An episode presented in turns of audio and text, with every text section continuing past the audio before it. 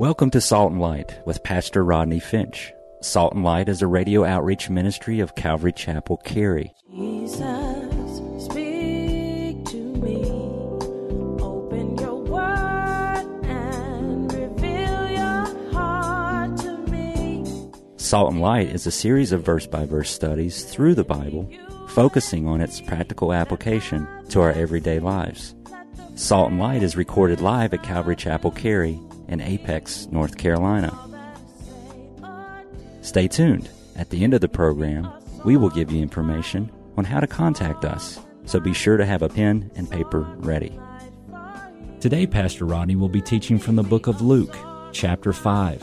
So grab your Bibles and follow along. Now, with today's teaching, here's Pastor Rodney. you know that we left off with Jesus telling the disciples to go deep into the waters and drop their nets, and they would catch some fish. When they let down their nets, they caught so many fish that their nets began to break, and the boats almost sunk. And I believe, honestly, I really believe the boats would have sunk if Jesus were not in them but he was in the boat and the boat didn't sink. So Jesus said, Okay, you used to catch live fish and then they die. Now you will be fishers of men and you're going to catch dead fish and they will live. Anybody with me? Okay, for those of you that are not, the dead fish would be you. Now, is anybody with me? Because we were all born dead in our trespasses and sins. But when you receive Christ as your Lord and your Savior, the Holy Spirit dwells in you, and now you become alive in Christ. Now, is anybody with me? Amen. You can clap. There you go. Hallelujah. And then at the call of Jesus, are you listening?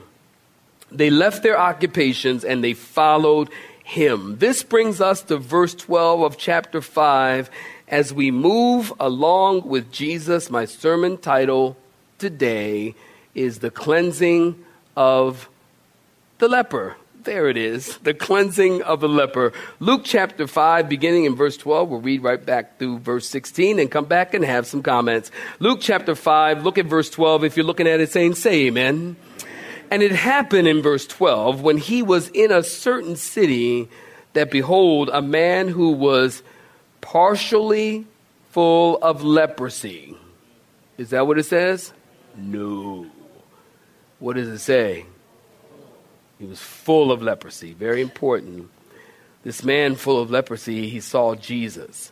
And he fell on his face and he implored or begged him, saying, Lord, if you are willing, you can make me clean.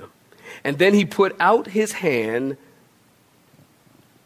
and touched him, saying, What did he say, saints? Be cleansed. I am willing, be cleansed. And immediately the leprosy left him. And he charged him to tell no one, but go and show yourself to the priest and make an offering for your cleansing as a testimony to them, just as Moses commanded. However, the report went around concerning him all the more. And a great multitude came together to hear and to be healed by him of their infirmities. And so he himself often withdrew into the wilderness and he prayed. Saints, stop right there. Give me your attention. You know, you've been with us, you know that Luke is a doctor.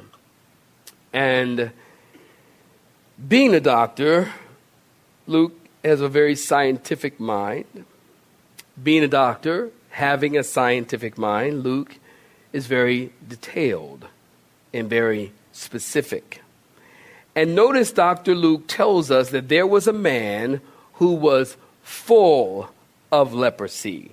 That means, if you're taking notes, that means that this man was in the latter stages of leprosy and he was covered from head to toe. Now, I realize that leprosy is something that we only think about. Are you listening? Leprosy is something that we only think about when we read the Gospels or when we watch the movie Ben Hur. Now, for some of y'all young whippersnappers, Y'all don't even know what that movie is. It's an older movie. And in the movie Ben Hur, anybody remember the movie Ben Hur? Just say, okay, I figured I knew half the audience would and half would not.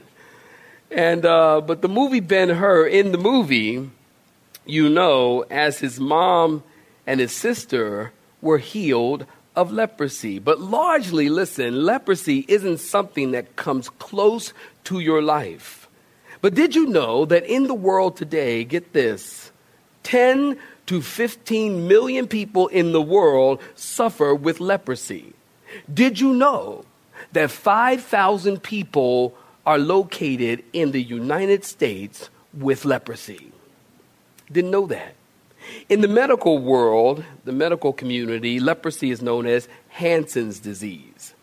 And it's called Hansen's disease because there was a man named Hansen who came up with a treatment that, watch this, arrested the progress of leprosy, but it didn't cure it. Arrested the progress, but it didn't cure. Now, we need to understand that in Jesus' day, of course, you know this, that there were no treatments, no drugs, no therapy, no MRIs, no CAT scans for leprosy. Nothing available to arrest the progress. Leprosy was a dangerous, deadly disease. And if you had leprosy, you were considered dead while you were alive. Of all of the things, get this, of all the things that were considered unclean, leprosy was considered the most unclean thing that could happen. The Jewish leaders of Jesus' day considered leprosy the finger of God because they thought it to be God's judgment on secret sin. Now, here's where you might want to take some notes. The word leper, singular, leper, is used 17 times in the Bible, and you will find it four times in the New Testament. The word lepers, plural, is used six times in the Bible, five times you will find in the New Testament. Leprosy, the disease, is used 39 times in the Bible and four times in the New Testament. And 31, get this, 31 of the 39 times the word leprosy is used, it's found in Leviticus chapter 13 and chapter 14. Now, let me tell you a little bit about the effects of leprosy physically and socially. First of all, physically. Physically, leprosy starts small in one part of the body and then it spreads out over the entire body with sores. Physically, the skin loses its color and it becomes blotched and scaly. The body becomes ulcerated. It is said that you could smell a leper a hundred feet away. The eyebrows would often fall out, sometimes blindness. It begins to affect the nervous system and kills the nerve endings, and you can't feel anything. And you could put your hand in a fire if you had leprosy. You could put your hand in a fire and not even feel it burn.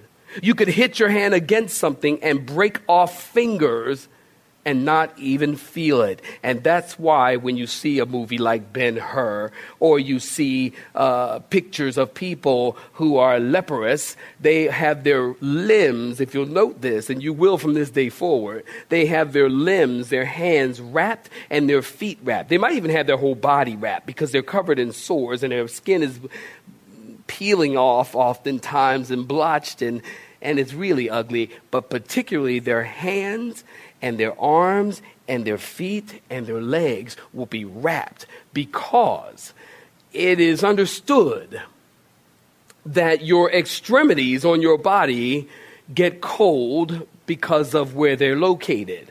They're extreme. They're your extremities. They're, and they get colder. I mean, when you get cold, your hands get cold and your feet get cold. And if your hands get cold, I don't know about you, but if my feet get cold, I am cold. I'm cold all over if my feet get cold, or my feet get wet or get cold. So they would wrap their extremities in, in, in, in wrapping it in gauze because at night, get this, the rats would come and eat their hands and feet and they wouldn't even know it. Why? Because their nerves are dead. Some people call leprosy a painless hell. There's a terrible smell from a person with leprosy, and no one wanted to be around them. It usually lasts about nine years, and then a coma would set in, and then death. physically. Number two, socially. The leper was ostracized from society and forced to live in a leper colony. Leviticus chapter 13. You might want to read this in your own time if you need a sleep aid. Don't take Ambien CR. Just read Leviticus, read the book. I guarantee you, first word, it's a strange effect on you. But Leviticus chapter 13, and the context of what we're talking about, it is quite interesting. In Leviticus chapter 13, it says, All of the days that he, the leper, is unclean, he shall dwell alone outside the camp. So the leper was forced to live in a leper colony. He had no friends, no family, no loved ones, no girlfriend, no boyfriend, no job, no one. He was isolated from the community, isolated from church. If his mother and father died, he couldn't go to the funeral. When a leper comes within six feet of any person, he was required by law to say, unclean, unclean, unclean, and people would flee. This disease was like AIDS. Like no one wants to get AIDS, no one wanted to get leprosy. So here in our context, saints, listen, here's the scene. A man comes full of leprosy. He saw Jesus and probably started running to him, screaming, unclean, unclean, unclean. And here's the white space or a sanctified imagination. When this man is running to Jesus saying, unclean, unclean, everyone who was within a hundred feet of that man, they scattered except one man. And what's his name? Ah, you got it. Jesus. Stay there. Now, Leviticus chapter 13 and chapter 14, listen, I found this to be interesting. Interesting. Of uh, Leviticus 13 and 14 are the only chapters in the Bible given to a disease. Chapter 13 and chapter 14 are given to a disease, leprosy. And there were plenty of diseases in the Bible, spoken of in the Bible. People suffered with palsy, people suffer with blindness, people suffer with many diseases. But the only disease in the Bible that strictly is given a lot of print is leprosy. Well, then that forces us to ask, why? Well, I believe it's because leprosy in the Bible, listen, is a type, a picture, a illustration of what? Anybody know? Sin. Very good. Leprosy in the Bible is a picture of sin in three ways. Let me give them to you, note takers, if you're taking notes. Number one, sin like leprosy. Listen close. Sin like leprosy starts small, undetected, below the surface of the skin, and it begins to spread, and it, it affects the entire body. In our lives, sin can be can have a very small beginning. Matter of fact, let me just correct myself. Sin always has a small beginning. And if not dealt with, it will grow and grow and grow and get worse and get worse and get worse until it kills you. And that's why the Bible says the wages of sin, somebody help me, the wages of sin is death because sin kills. That's why God tells you don't do it. You know, some, some people think that God is the cosmic killjoy. God just doesn't want us to have any fun. Can I tell you something? Sin is fun. Now, how many preachers you know will say that from the pulpit? Sin, no, no, don't take, don't get this wrong now. I'm not telling you to go out there and do it. I'm just telling you the truth is sin is fun. It is fun to sin. It is fun to sin. Somebody say amen. Y'all in church and all holy, I understand, but you know it is because you do it every day. It's fun to sin for a season. Sin is fun, but sin comes with a cost. There's a price to pay for your sin. Uh, can you say amen? Uh, and there's a price to pay for your sin, but it's fun for a season. That's why God says don't do it. That's why God says to even avoid the very appearance of it. Don't get involved in it. Because sin starts very, very small. And then it leads you, leads you, leads you, draw you, draw you, draw you until it brings you to death. The wages of sin is death. I was in Philadelphia this past week with Pastor Carey and Hepzibah. We're walking downtown Philadelphia, which, by the way, I got him a pretzel. I love me some pretzels. On one of the stands in Philly. You ain't had a pretzel till you had one in Philly on the corner. A chestnut and walnut. That was a Holy Spirit moment. I'm sorry. I just bring it in.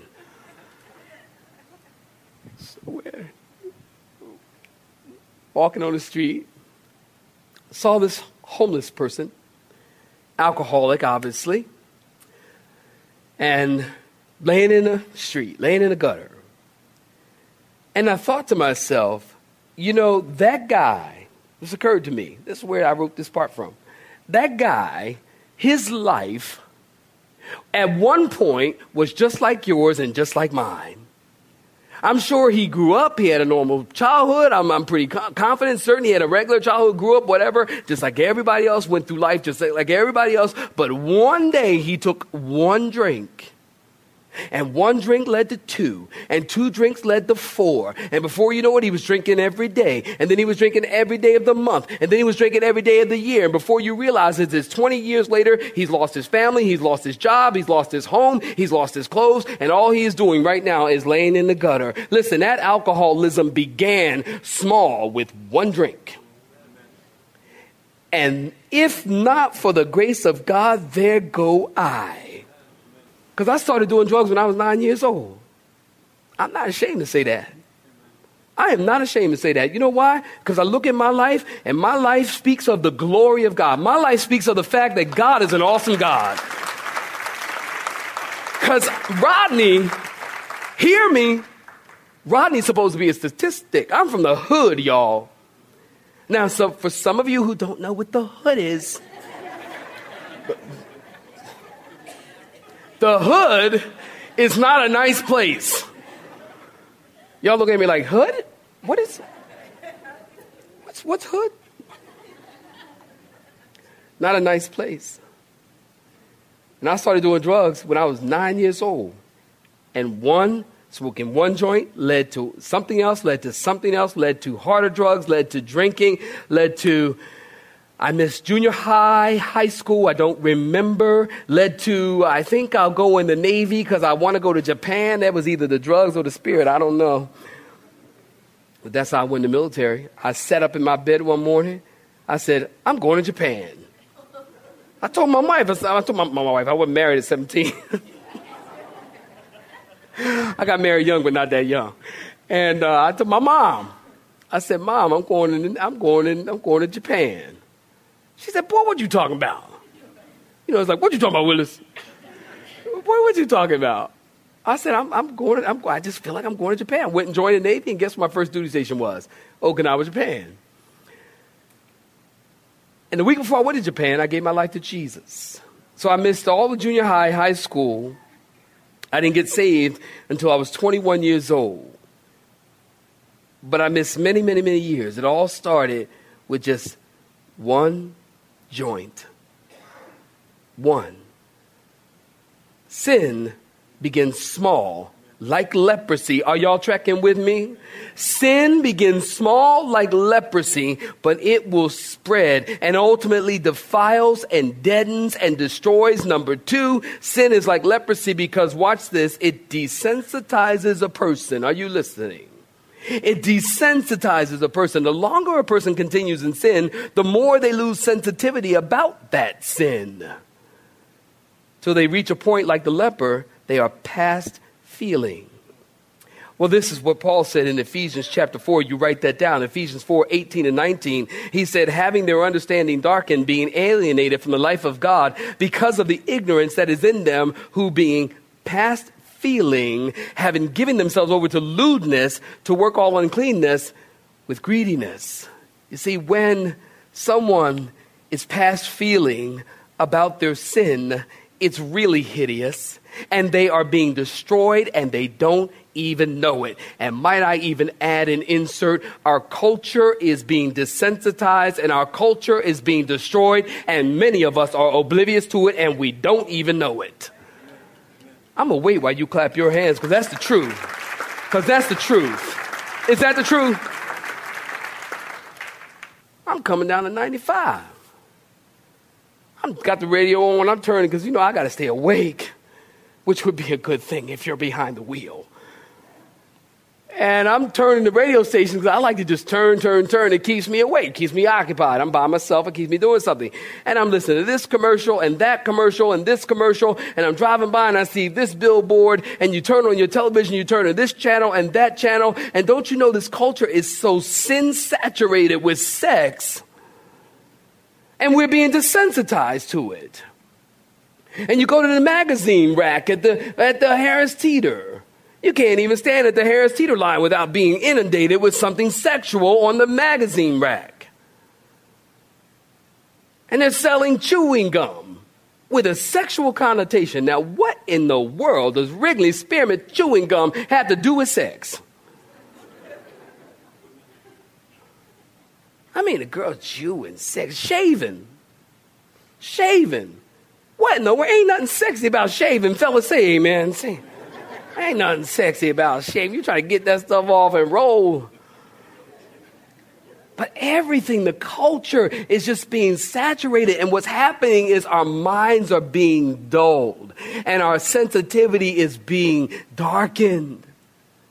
And then you even have people, parents in the church. I know nobody here, trust, I understand that, but nobody here. But even in the church, I've had people tell me that they believe that well you know I, I, you know I just I, just feel that it's important that if my child is going to you know have sexual activity there was nothing we can do. We can't stop them I mean kids are kids. Nothing we can do about it. So you know we just get him the condoms and we tell him he needs to just stay home because I'd rather him be in a safe environment than be out there and be in an unsafe environment. That's just stupid That's dumb. Let me tell you something. If you want to sin in my house, you can't. Wasn't that deep and theological? Ooh, that was good. I should have thought of that first and second. If you want to sin in my house, you can't. You need to sin out there. But I'm not going to give you the tools in order for you to commit sin and violate the laws of God. That'd be like me telling you, go ahead and stand on the train track and I'll catch you later and I know the train is coming at this time, and I put you there just about 30 seconds before, and oh, okay, see you later. But we're being desensitized to what God calls right and wrong. I still believe, I'm sorry, don't shoot the messenger. I still believe that there is this thing called right and there's this thing called wrong. Can I get a witness? Anybody? I still believe that. Holland, I still believe that. That there's a right and there's a wrong. God's word is right and everybody else is wrong. And what God's word says, that we ought to do. And not allow the world to squeeze us into its mold and to push us into thinking the way that they think.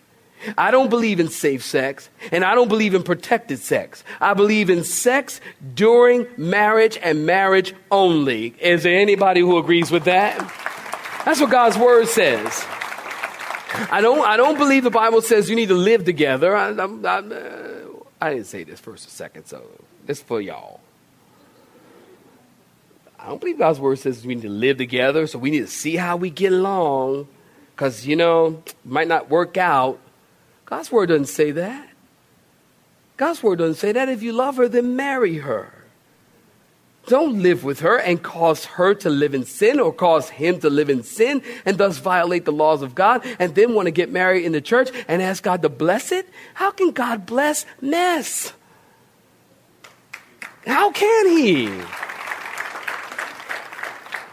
That's what happens. I'm just telling you what happens. This is what I know. If you want to be blessed by God, then do things God's way. Y'all all right with that? If you ain't all right, you're going to be all right. Huh? Do things God's way.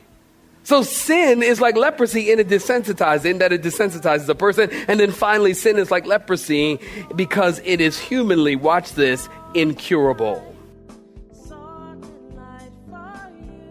You. Have been listening to Salt and Light, a radio outreach ministry of Pastor Rodney Finch in Calvary Chapel, Cary, located in Apex, North Carolina. Join Pastor Rodney Monday through Friday at this same time. For information regarding service times, you can contact us at 1 800 293 0923. That's 1 800 293 0923. Or you may listen to today's broadcast in its entirety by visiting the media library on our website at cccary.org.